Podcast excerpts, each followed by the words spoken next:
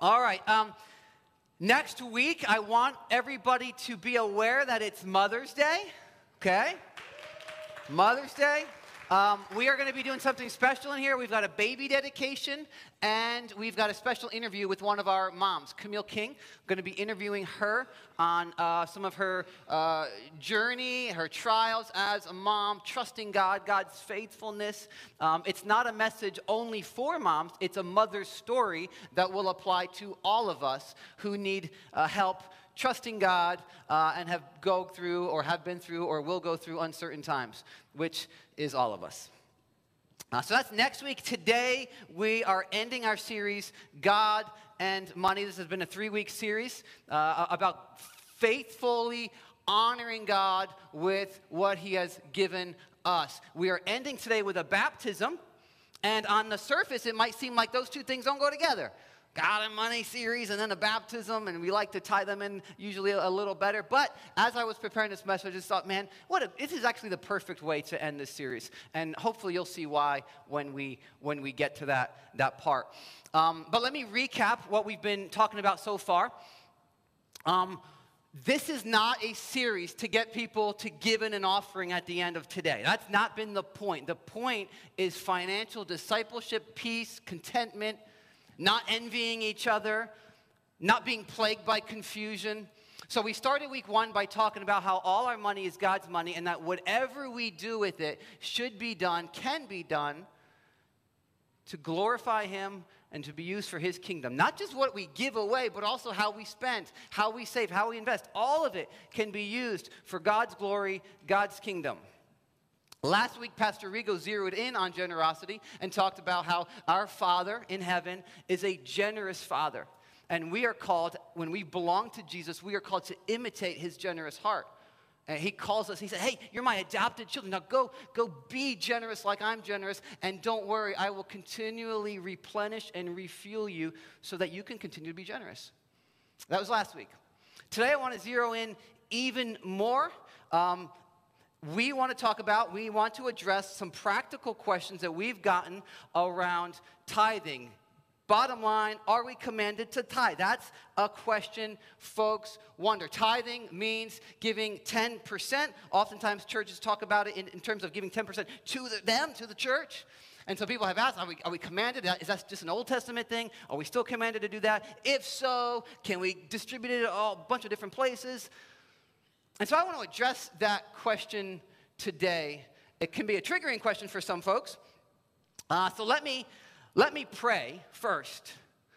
Jesus, uh, as we finish this series, I pray that our people could hear from you today, that they would take what's from you and the stuff that's uh, just from me, that they would let it slide off, fall away. But what is from you, Lord? I pray that it sticks and that we are doers of your word, not just hearers of it. I pray this in your name, Jesus. Amen. Are we commanded to tithe? So, my short answer is with an analogy. What we give, I believe, should feel like Indiana Jones stepping onto that invisible bridge at the end of the last crusade. Anybody see it? Anybody see it? Younger folks, you got to see it. You got to see it. But let me just show that clip at the end of that movie. Impossible. Nobody can jump this. Ah! Indy! Indy, you must hurry!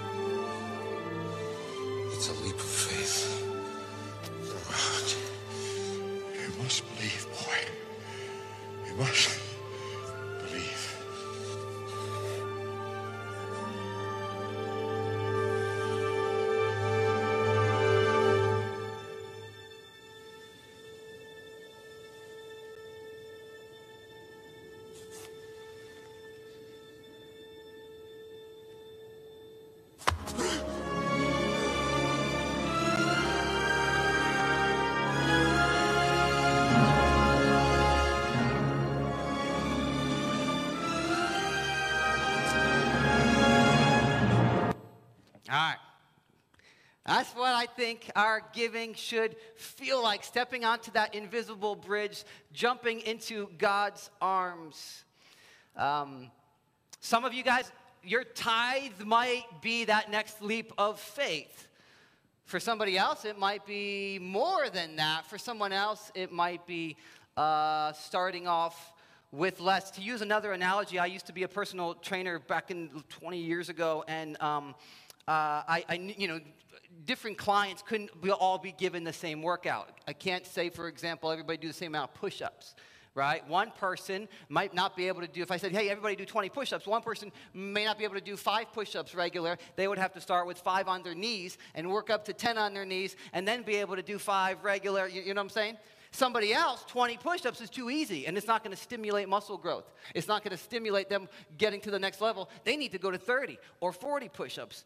And so I think it's the same with our giving. That's my short answer. My long answer is in the context of my personal testimony. But here's sort of my main point God is not after our tithe as much as He is after our stretching, stretching our faith and taking ownership of our spiritual community. That's my main point today. Um, so that means some of us start 10, 12, 15, others start with five push ups on their knees. My only hope today is to share my story, my wrestling with this topic, and to get you to pray about what that step of faith is for you, right? Like Indiana Jones. what is it? What is it for you? That's all my only hope. That's my only goal today. Um, but it's a little tricky. I, I, I, shared kind of some of my personal convictions and where I stand with our staff recently, a couple months ago, and one of them was like, Why didn't you share this sooner? Like, I didn't know where you stood on this, and I, it would have been helpful for us to have these discussions. And um, I, I, had to be honest. There was, there was three reasons why I've been so, I've never preached on this topic before. Do y'all know that? 10 years. Three, three reasons I've been hesitant to talk about this. Um, one of those reasons is that it requires me to be vulnerable in a way that I normally aren't, or, or, or is usually it can, be, it can be easy to be vulnerable when I'm talking about my screw ups and my weaknesses with you guys, because you guys are gracious. You guys are very gracious, church. But talking in a way that might sound like I'm boasting, that's a little more tricky. I don't want to come off like I'm boasting or arrogant. I'm afraid that might happen today. I want to come off humble. I want to come off real humble. And so I'm tempted to hold back on what might help you in order to come off humble. How prideful is that? Huh? How prideful is that? How selfish is that? So that's been a, hesit- a reason that I've been hesitant to address this topic. A second reason I've been hesitant is that I do want to be slow, and I do think this was a right reason. I do want to be slow to not put my personal convictions on everyone else. Like, not even, like, first of all, not all my opinions are convictions from God, right? Anybody else opinionated like me? I can be real opinionated about things. Some of y'all think I'm diplomatic. That's, that's an exercise in self control. My wife will tell you, I got opinions about everything. Not all of that's from God. Somebody needs to hear that today. Not all of that's from God. And not every God given conviction for me and my family is for the church as a whole. So I want to be slow and be prayerful about okay, is this something to put before our church? And a third reason that it's been uh, a little tricky to adjust this, and, and I've been hesitant, is that some of our leaders disagree on this one, disagree with me. And, and so, um, yeah, those are my three reasons. But that said, uh, I'm going to address it. So, like I said, in the context of my story, um, I never really valued a dollar. I never really knew the value of a dollar until I was about 18 years old and out on my own. Um, I had worked some part time jobs as a teenager, but I, I, don't know what I did with the money. I don't remember even thinking about money. But when I was 18, I dropped out of the University of Miami and I went out to Los Angeles to pursue filmmaking. I dropped out during the first semester to get the money back. That was kind of strategic um, to get the money back that, that my parents had put in for the first semester I had brothers that were going to be going through college, and so I took 15 grand and went out to LA to get started with that. Uh, you know, and, and by the time I got a car, uh, uh, an iMac desktop computer, this was the year 2000, and, and it just got my life set up, that money was like gone. Uh, I was working at a gym. Uh, I was making small amounts of money. I was paying parking tickets and moving violations because I wasn't used to driving around in a city. I, got, I, was getting, I was getting pulled over on the way to court. No joke. no joke. I was like, officer, I actually got a court date right now for something similar to this. Can you just let me go? It didn't work. Oh.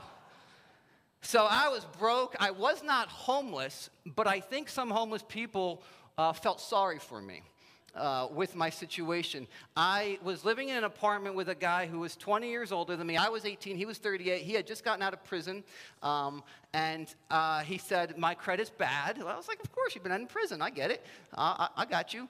And so we went in on this, this apartment. He uh, was st- ended up stealing from me. I didn't know it. We had no furniture in this place. I would come home at night and turn on the light, and cockroaches would just scatter and we were used to this thing. They were all like, oh, he's home, gotta go to bed, and they would run. And I was like, come on, guys, you know the drill. Get, get to bed. They were my pets. so I would go to the living room. I would lay down on a pile of clothes as my bed. Uh, I would get inside the sleeping bag. I would cover up my face so that the cockroaches didn't get on my face uh, during the night. And I'd go to sleep.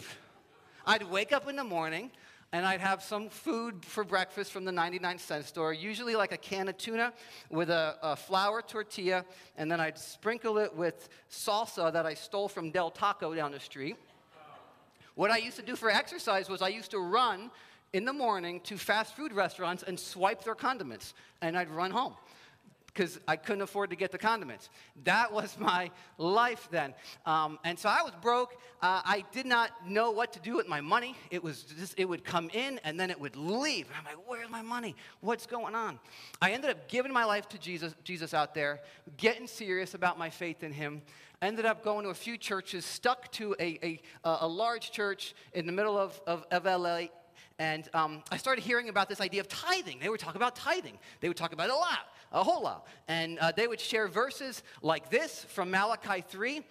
310 some of you guys who came from churches you, you heard this bring the whole tithe into the storehouse that there may be food in my house test me in this says the lord almighty and see if i will not throw open the floodgates of heaven and pour out so much blessing that there will not be room enough to store it so this was a, a verse i heard a lot but i'm sitting there i'm 19 by this point and i'm like all right even if this is verse is being used properly, this ain't for me.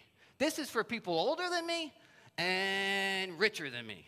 It ain't for broke people like me at 19 years old. So I kind of ignored it, kind of figured it didn't apply to me, as you do with lots of scriptures, right? That don't apply to me, you know. And but Cut to September of 2002. I was 20 at this point. I had been in LA almost two years, and I, it was bad. It was bad with my money. I, I was looking at a month. It was the beginning of September. I remember this. I was counting up the jobs that I had lined up for that month, and I was counting up the kind of money I could expect. And I was like, it does not match the expenses that are going to be going out this month. I don't know what to do. I mean, and it was a pretty, pretty big gap. And so I finally said, All right, God. He said to test you in this. All right, I'm gonna, I'm gonna try. I'm like, what do I got to lose? I want to try this whole tithing business. I'm gonna tithe. And what I decided to do was, I decided not to tithe based on what I made in August, not, not tithe based on what I expected to make that month. I don't remember the numbers, but let's say it was like 1200 at the time that I expected to make, but I needed to make 2000. So I decided I'm going to tithe off of this 2000 that I need to make this month. I mean, and it felt like that's not a lot for, you know, $200, right? But as a 19 year old who's got 400 in the bank, that's a lot. So, like Indiana Jones in that moment, I, it was like, I was like, oh, okay, God. And I just took that step, and God caught me. He caught me that month. It, sources of income came, I mean, income came in from unexpected sources, things that I had no clue. I was like, whoa, where's this money come? Where's I made more that month than I had up to that point in LA. And I was like, wow. And it, wasn't like, oh, this tithing works. I'm going to get rich off. No, it wasn't like that. It was just God caught me. He caught me. And the bigger miracle, more than financial provision, was this sense of peace that flooded my heart. This worry had been hanging over me since I got to LA. And it was just a stronghold. And it broke. Peace flooded my heart. And I was like, ah, oh, I'm going to be okay. Even when other rough times come, I'm going to be okay. Another gift that God gave me, another uh, gift as a result of that was, was wisdom. It was like I jumped into God's arms and He caught me, and in His arms was this wisdom of how to manage money. Like God started to put people in my life to help me figure out what to do with my money. I had been plagued by this cloud of confusion up to that point. Like, I don't know what to do. What do I pay first? What do I say yes to? What do I say no to? Is this a bill that I need to pay? I didn't know what to do, and it broke. All of a sudden, things started to make sense. I, I remember listening to. Um, Crown Financial. I don't know if anybody have, have heard of it. Um, it was like an early version of Financial Peace. I think they're still around. Um, but I would listen to them on the radio. Driving around LA, I would listen to them, and I remember hearing about this money map poster. Um, it was based on biblical principles. So I, I made a donation, I got the poster. It looked something like this. This is the 2021 version. Uh, so this is, you know, a 2001 version, let's say. But I hung this thing on my wall. You don't need to see the details necessarily, but it's just steps. You know, get an emergency savings, have three to six months of, of savings. I started to do those steps. I was just like, I'm just going to do it. I, I, I, while continuing to tithe. I came up with this um, budget.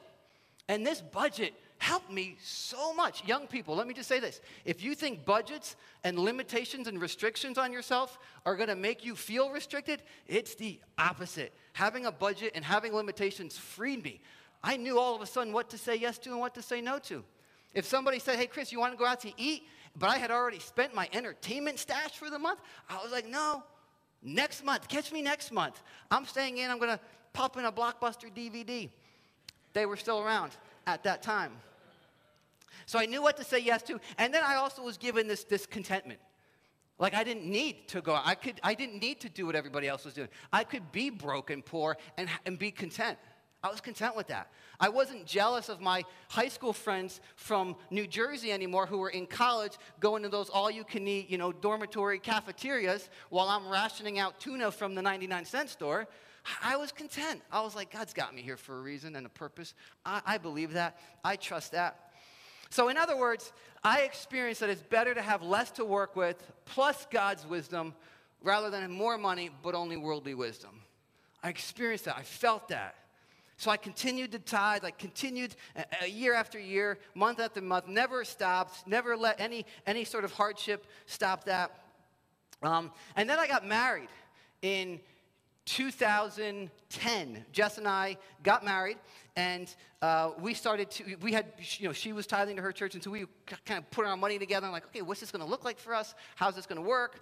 Um, but by that point, I was also an associate pastor of um, relevant church up in Ocean Township. I, I was going to Bible college. I was wrestling with scripture in different ways, and people were asking about tithing. And so I wanted to step back and go, okay, what does Scripture say about this? I want to have a good handle on this. I don't want to form doctrines out of my own experience. You know what I mean? Because we could have a tendency to do that. Church people do. So we don't, I don't want to form a doctrine out of my own. I want to know what Scripture says, and I want to be able to answer according to faithfulness to God's Word more than anything else. Um, so I dug in. I dug into Scripture, um, and, and, I, and I looked at, you know, when and how does Old Testament commands apply in the New Testament? There are some things that are explicitly commanded in the Old Testament, and then they are also explicitly commanded in the New Testament, like don't murder. Christians should not debate about whether or not the Bible condones murder. It's pretty clear in the Old and the New Testament.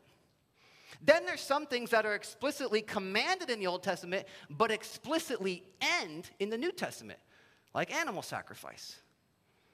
We don't sacrifice goats and lambs and bulls anymore. You shouldn't do that. Good Christians shouldn't even debate that. Jesus was the ultimate sacrifice. He's the Lamb of God who takes away the sins of the world. And then there's other things that are a little more ambiguous that Christians do debate over. Uh, the Sabbath day, being on the seventh day that we have to uh, uh observe do we still need to do that? It's explicitly commanded in the Old Testament.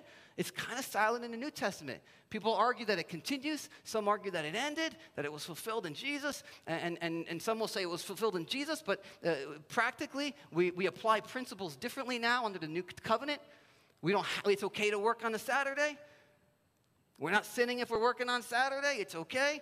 Uh, but we're resting in Jesus on every day of the week because He's our ultimate Sabbath rest. So I was like, which category does tithe fall into? And so I'm wrestling with that. And, and so the first thing I, I kind of uh, learned and understood about the Old Testament tithe was, and I'm just going to summarize this for you. You can, you can dig in on your, on your own. But there was three tithes in the Old Testament for the Jewish people. Uh, the Levite tithe, this was when all, all the tribes of Judah would, uh, uh, uh I'm sorry, um, all, all, the tribes uh, of Israel would take 10% of what their land produced and they would give it to the tribe of Levi who did not have their own land. They were the priests, they ran the temple, they uh, did God's work, and so they were provided for from the tithes of all the other tribes. But that wasn't the only, the only tithe. There was also a feast tithe. This was a tenth that would almost be put into a savings account of sorts that would be used to celebrate the feasts and to celebrate God. It was like the party tithe. They were commanded to do this. And then there was a poor tithe, and this would, this would be taken every three years. This was for the poor of the land, the fatherless, the widows. Uh, and so this was only every three years. And so on an average yearly basis, that comes out to be three and a third, right? If you do the, do the math. Um, and so in total, when you add it all up, they were really being asked to put aside 23 and a third each year.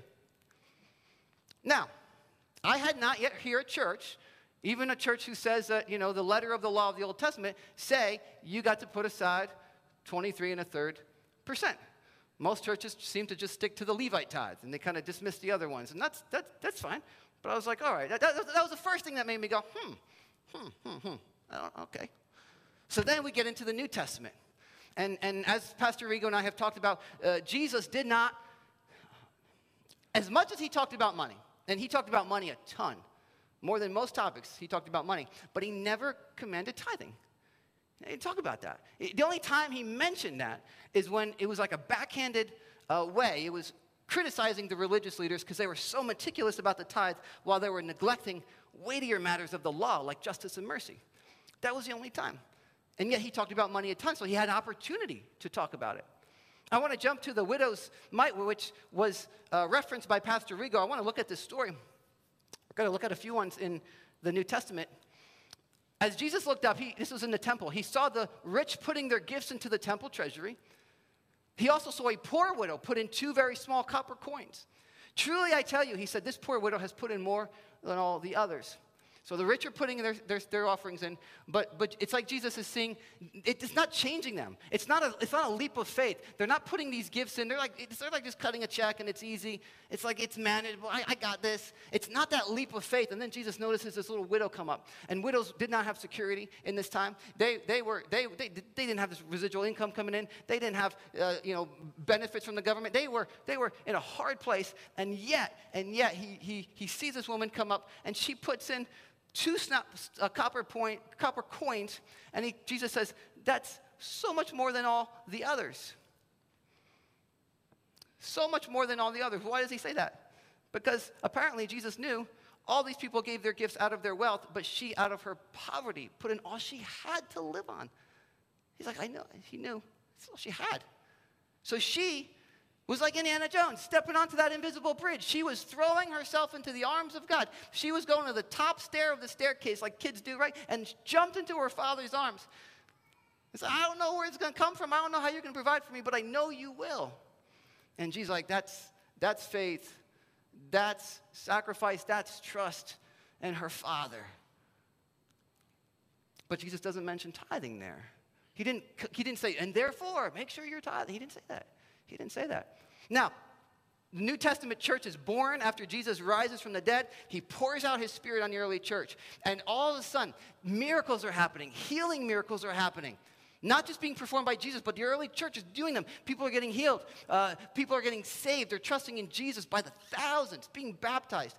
And another miracle that's happening in this church community that Luke points out in Acts 2 it says all the believers were together and had everything in common. They sold property and possessions to give to anyone who had need. Property and possessions. I mean, think of what you own. You know, you, would you sell your house, your car, and just give it all? Hey, hey, hey, here, church, here, community, here, take it, take it, take it. In Acts 4, Verse 34, it says, There were no needy persons among them. For from time to time, those who owned land or houses sold them, brought the money from the sales, and put it at the apostles' feet, and it was distributed to anyone who had need. So is Luke saying, Wow, look, they're tithing? No, no, no, no. No, no, no, no. Because giving 10% would not have showcased the power of the Spirit. Giving 23 and a third percent would not have showcased the power of the Spirit at work in this church community because the Jews were used to doing this without the Holy Spirit in them. Now they have the Holy Spirit, and Luke is saying, Oh, look what they're doing now. They've, they've, they've gotten rid of the tithe. They're, they're going way more. They're selling their houses and they're laying it at the apostles' feet and they're going, Here, you guys, I'm, you guys aren't perfect, but you have a pulse on the church. Use it as you see fit. I'm trusting God with you and I'm trusting you with my money. Now that was huge. No mention of tithing, though. No mention of tithing. In fact, the Apostle Paul, in other places, he talked about, hey, provide for your spiritual leaders and uh, don't, don't muzzle an ox while it's treading out the grain. So, you know, provide for those who are teaching God's word and whatnot. But he doesn't say you have to be tithing in order to do that. He doesn't give those. Paul had many opportunities to give that a practical instruction. He could have said, stop tithing to the temple and start tithing to your church community. He didn't do that. One example is in the letters to the Corinthians. He talks about this. Um, there was a crisis in Jerusalem. So he's, he's trying to get the churches to take an offering for the church in Jerusalem. And he says to the Corinthians, in 2 Corinthians 9, verse 6, he says, Remember this whoever sows sparingly will also reap sparingly, and whoever sows generously will also reap generously. Each of you should give what you have decided in your heart to give, not reluctantly or under compulsion, for God loves a cheerful giver. Sow sparingly, reap sparingly, sow, generously, reap generously. That's a principle. Pastor Rigo talked about that last week. And he says, God loves a cheerful. The Greek word for cheerful is hilaron. It's where we get hilarious from. God loves a hilarious giver. God loves someone who's so filled with joy in God that they're like, yeah, my money, I whatever, here, take it. I, he's going to provide for me. I'm jumping into his arms. I'm climbing to that 10th step and I'm jumping into his arms. And I'm going to provide for the community and I'm going to provide for that other church community over in Jerusalem.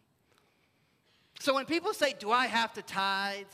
It's really an indication that their heart is not filled with this hilarious generosity. Do I have to tithe? Like, no, no, no. But God is so good. So I came to the conclusion that the tithe was like training wheels for those who did not yet have the Spirit in them. Just like the seventh day Sabbath was a foreshadow of Jesus being our ultimate Sabbath rest. Every day we should be waking up resting in Him. He is our Sabbath rest. He is where we stop performing and earning our righteousness because He's earned it in our place. Uh, practically speaking, we should take time to stop working. We should have days off. We should have times where we stop accomplishing and earning. But I don't think it's a sin if you're working uh, at Walmart on a Saturday. And same, same, same with the tithes. I came to the conclusion that the Bible does not command 23 and a third, nor does it command 10% for the New Testament church. But there are principles from the Old Testament tithe that still apply to the New Testament church. Namely, oh, number one, stretching us in our faith. Our giving should be stretching us in our faith. Refer back to the Indiana Jones example. That's what it should be. So it shouldn't cause us, in other words, to let up on the gas right? The fact that the Old Testament doesn't hold us to that shouldn't cause us to let up on the gas. It should cause us to hit the gas even more. When you take training wheels off of a kid's bike, they don't go slower. Usually they go faster, right? When you take training wheels off, they don't go, oh, I don't have to ride a bike anymore. It's like, what? You learned how to ride a bike so you can ride the bike. Ride, go fly, have fun hit the gas even more. It, it, was consistent, this conclusion, I believe, was also consistent with what Jesus did with every other command in the New Testament. What did he say? What did he say? He said, You have heard that it was said, love your neighbor and hate your enemy, but I tell you, love your enemy. And everybody's like, Well, where the heck am I going to get the power to love my enemy? From the spirit that I'm going to fill you with. You have heard that it was said, Don't murder, but I tell you, don't even have hatred for your brother in your heart. Well, how the heck am I going to do that? By the Spirit, I'm going to fill you with. And I think it's the same with this. You have heard that it was say tithe, and now I tell you, now I tell you, be willing to sell whatever it takes because your joy is in me. It's all mine. You can give it all away. I've died for you. I've proven my love for you. I got you. So that was the first conclusion, the first principle that I saw. And then the second one is that our giving should be taking ownership of our church community. Right? We saw that with the uh, early church. They laid it at the apostles' feet. They made sure that nobody was lacking. Everybody in the church uh, got what they needed. They were taking ownership of their community. People have asked practically, well, you know, should my giving, you know, can, can I, can I tithe? And then should I, can I distribute that to other different places? And, and my personal conviction, okay, it, it's not explicitly stated in the scripture, so let me be clear. But my personal conviction is that the majority of our giving should go to our spiritual family, just like if we want to provide for food for kids uh, down the street, it should not come at the neglect of providing food for my own kids, right? If my wife came home and saw me mowing my neighbor's lawns while our grass is four feet high, something wrong with that picture, right? If my kids said, hey, dad, can I help my friends clean their room? Absolutely, be generous, help them. And then they come back with, so I don't have to clean my room, right? It's like, uh, no, not how it works. They pull weeds on Saturday. If they say, well, hey, dad, I helped Kaylee pull her weeds, so I don't have to do that, right? No, you're part of this family. Yes, be generous to other families. And so that was a conviction I came to. Our giving should stretch us in our faith. It should feel like, oh, God, I'm jumping in your arms and it should be taking ownership of our spiritual family. And, and you know, thinking about the Jerusalem church that was being uh, provided for through other churches, um, as a pastor for as our church community, uh, it also gave me this conviction, and, and, and, and our leaders share this, that we as a church should be tithing our own money to provide for needs in the larger kingdom of God. But we don't, as a church, give away 10% to missions. We don't give away 23 and a third percent. Uh, we've been trying to give away at least uh, 25% to missions. Last year it was 35.4% of our budget went to outside missions. So we as a church want to practice this as well. And by missions, we're not talking about local outreaches that's, that falls under our ministries budget. We're talking about things that do not have True Life's name on it. I'm going to show you a list our mission committee signed off on last year. Um, Bill Robertson, Nancy Shivo, Pam Hess, our mission committee. These are some of the places we've given to in 2022. Afghanistan Refugee Support, Step of Faith Ministries. Uh, there, I got an email from Pam. I'm going to be sending that this week that you can see how your giving to True Life goes to Step of Faith, which goes to Albania and Haiti. Um, Open Door Pregnancy Center. There's mission trip grants for people who are going to those places. Remnant Church is a church plant in Long Branch. Disaster, that's for uh, hurricane relief or, or when things happen we can help provide, like in Puerto Rico a few years ago. Ukrainian refugee, Allaire Farm, who serve in the community in Wall, kids with special needs, animal rescue, future church plants, fellowship, deaconry ministries, provision Romania, bringing the gospel to Romania and caring for orphans there. Rooted in Love is a ministry to women in the sex industry. Destiny Rescue is for kids trapped in sex trafficking. So that's where your giving to True Life goes to those places. So when I can, I can challenge somebody to give the true life, knowing that we're not a narcissistic church that just wants to spend it on ourselves and get new drums and all that. Like we're sending money out. We're sending money out as a church community because hilarious generosity is what we're called to. It's what we want to be about, not only as individuals, but as a church community. Hilarious generosity. Erring on the side of, this really doesn't make any sense that we would give away this much. We want to err on that side. So, back to my story with Jess and I. Where did we land as a married couple? Coming to this conclusion about tithing, it wasn't because, oh, I don't want to tithe anymore. Uh, it was like, oh, wow, that was like training wheels. So, like, now what? Now what? What can we do now? Like, we had heard some inspiring stories of people who were living off of 10% and giving away 90%. And we're like, wow, that's awesome. That's awesome. We can't just assume that that's going to happen when we're 50, you know, we, we, we got to plan for it. So we made it a goal of trying to increase the percentage that we give away every year.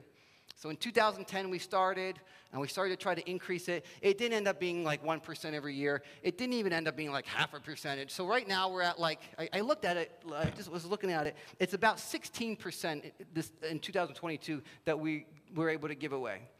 16% of what came in. The majority of that goes to True Life. 14% of it went back to True Life uh, in, in different ways. Um, the other 2% with different organizations and ministries. I don't think that counted like gifts to people that we know in, in, in need. Um, but that's where we're at. And as I was looking at it and as I've been praying, preparing this message, I realized I've been convicted in a couple ways in this series. Two different ways that I felt convicted. I'm going to share them with you. Number one, most of our giving to these places is automatic. You know, it gets taken out of our checking account, and we just see it at the end of the month.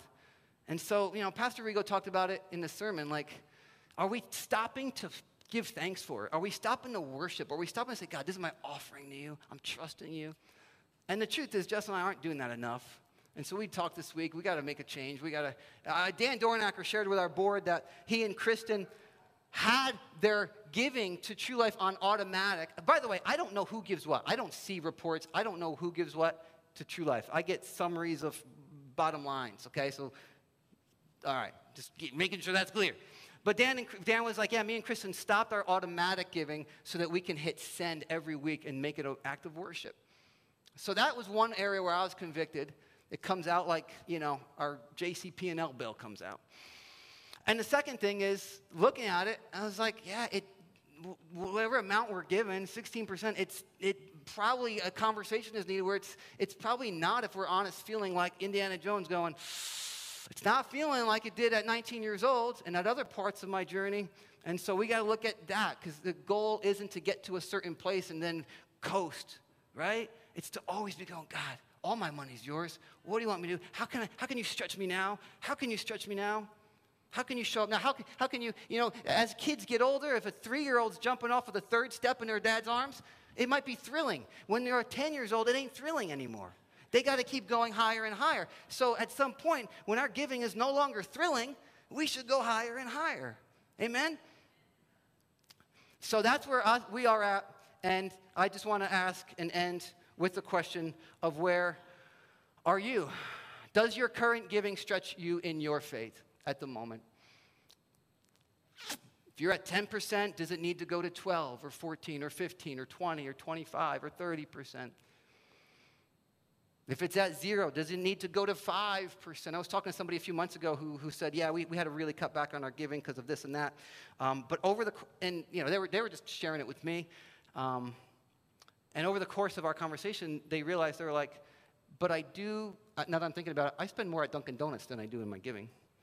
So they realized that managing their money was an issue, and so they made some changes and they made a commitment, and they came back and they're like, hey, we're, we're giving 5% now. And that was a huge step of faith. So I was like, praise God. I don't think God's out there going, it ain't 10%, so come back when you're ready to go. To, you know, right? It's like a huge step of faith.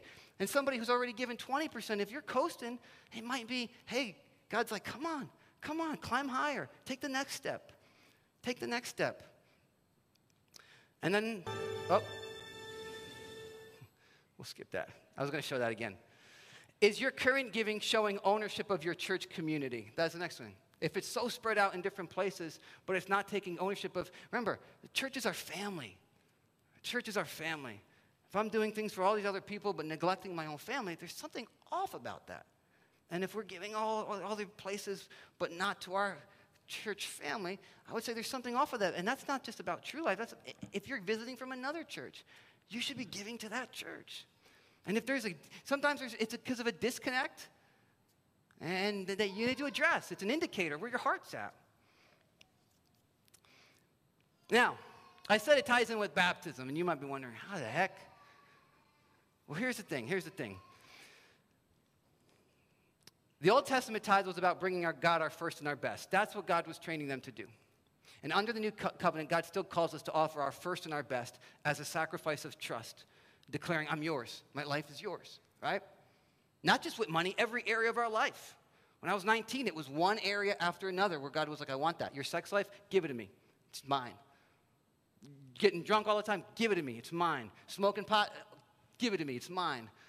And then money, is, give it to me. It's mine. But trust me, trust me that I'm gonna, it's better. It's a life of blessing when you surrender it to me. So that's everything, not just money. The tithe was just an example of that in the Old Testament. It models what God did first. He sacrificed his one and only son, his first and his best, to say to humanity, I'm yours. That's what the cross is about. He came down here and he said, I'm yours, my first and my best, my whole life, to show you how much I love you.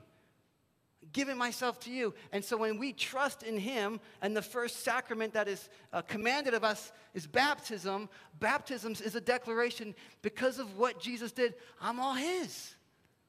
Every area of my life, my money, every area of my life, I'm His. And that's what our giving should declare, what our baptism declare, should declare, what every area of our life should declare.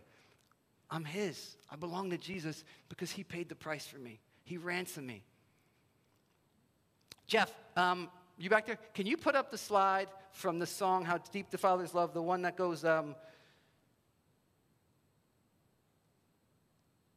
oh gosh, something that had the word treasure in it.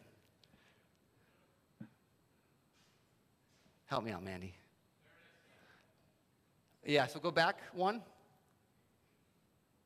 Yeah, so that he should give his only son to make a wretch his treasure. I, when we were singing that, it just stood out to me. He should give his only son to make a wretch his treasure. He should give his only son to make us his treasure, to make us his treasure. And when we become his treasure, when we get that we are his treasure, you know what it does? Our hands go like this with all our earthly treasures. When we get how much that we're his treasure, we go, ah, ha, ha, it's yours. My treasures are not my treasures. I'm your treasure. And so my treasures are yours. So let's pray. Jesus, thank you. Thank you that you came here. You gave yourself so that we, wretches, sinful human beings, would become your treasure. Thank you that you're gracious. Thank you that we are your children and that you're not up there uh, counting beans and giving us grades on our giving. That's not what you're doing, Jesus. You're inviting us into a life, a thrilling life of surrender, of sacrifice, of jumping into your arms, of making sure that our community, our family is provided for and cared for, of taking the privilege that we have of being Americans and dispersing some of our wealth to the world around us, to missionaries and churches, building wells, caring for refugees, Jesus, I pray that you continue to not only provide the wealth to do that, the financial blessings to do that, but continue to provide the peace that we need when we are battling worry, provide the wisdom we need when we're battling confusion, and provide contentment that we need when we're feeling envious of others. I pray this in your name, Jesus. Amen. All right.